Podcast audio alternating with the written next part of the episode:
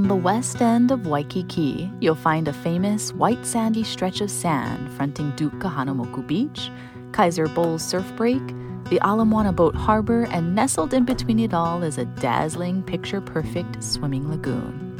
The crystal clear water, small fish, and a rainbow of beachgoers enjoying the water is a picturesque stop for some fun in the sun, sand, and sea.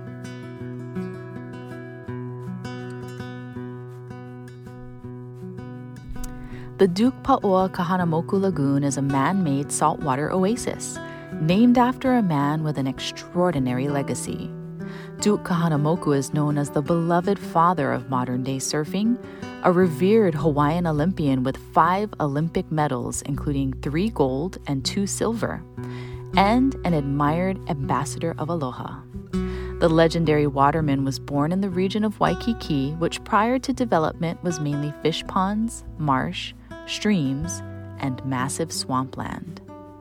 Back in the 1920s, a popular beach cottage sitting on these several acres along the ocean front of the Pacific was once named Niumalu Hotel.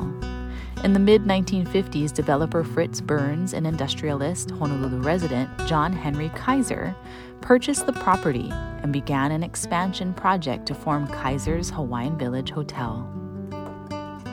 With a vision to create a tropical resort complete with multiple towers, an array of swimming pools, and an expanded beach, the lagoon was created on five acres of land. The man made lagoon was built in 1956, fronting the Hawaiian village and just steps from the ocean edge. In 1961, hotelier Conrad Hilton purchased the property, which included 22 beachfront acres, and the lagoon had eventually become owned and managed by both the state and the hotel.